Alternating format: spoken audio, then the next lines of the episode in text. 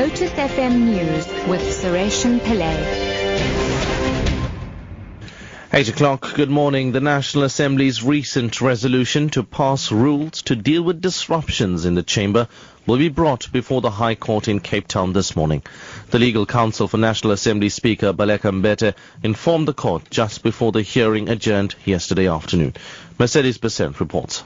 Mbete's legal counsel says it will bring the text of the National Assembly resolution on the rules before the court because Agang, the UDM and COPE claim that the National Assembly is in a crisis and that Parliament is not functioning due to the stewardship of Mbete. The Speaker's legal team says it wants to show the court that the recent passing of various rules to deal with disruptions is an example of efforts taken to restore order in Parliament.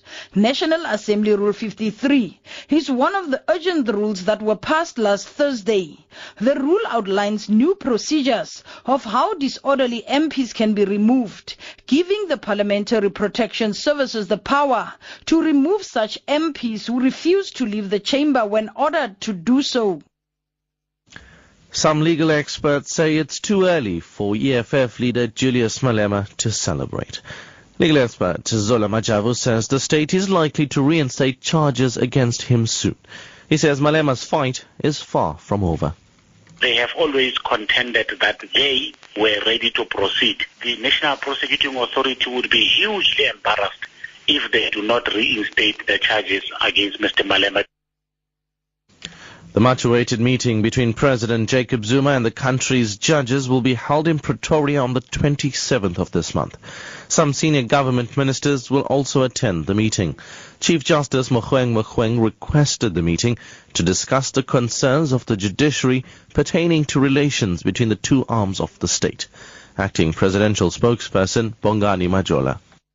Broadly, issues of concern from both parties will be raised. The executive will put there are issues on the table as well as the judiciary. But the meeting itself, as you know, was requested after the judges themselves had met. But I'm certain that both the executive and judicial arms of the state will affirm the supremacy of the constitution. They will also recommit or affirm the doctrine of the separation of powers.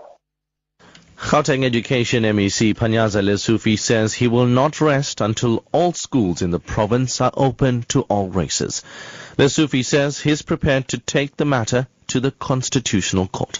He was responding to questions from economic freedom fighters in the Gauteng legislature. The EFF wanted to know, among others, why there was only one English medium school in Randfontein on Gauteng's West Rand, as opposed to two Afrikaans-speaking high schools.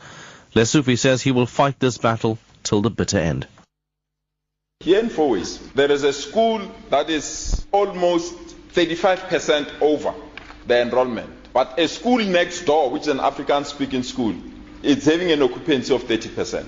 And when we want that school to open up, they are refusing. They've taken me to court. I'm in court on this issue to say, let's open these schools for all our children. The demographics around these schools have changed drastically. And finally, security forces in South Sudan have shut down a radio station and newspaper that supported the plan to end the country's civil war. International mediators have given President Salva Kiir and rebel leader Riek Machar until mid-August to sign a peace agreement. US President Barack Obama accused the two men of squandering goodwill for the world's youngest nation.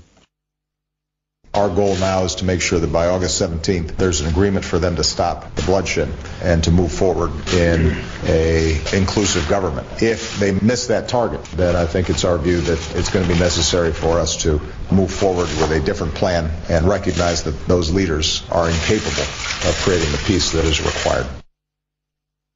Top story at 8 o'clock, the National Assembly's recent resolution to pass rules to deal with disruptions in the chamber will be brought before the High Court in Cape Town this morning.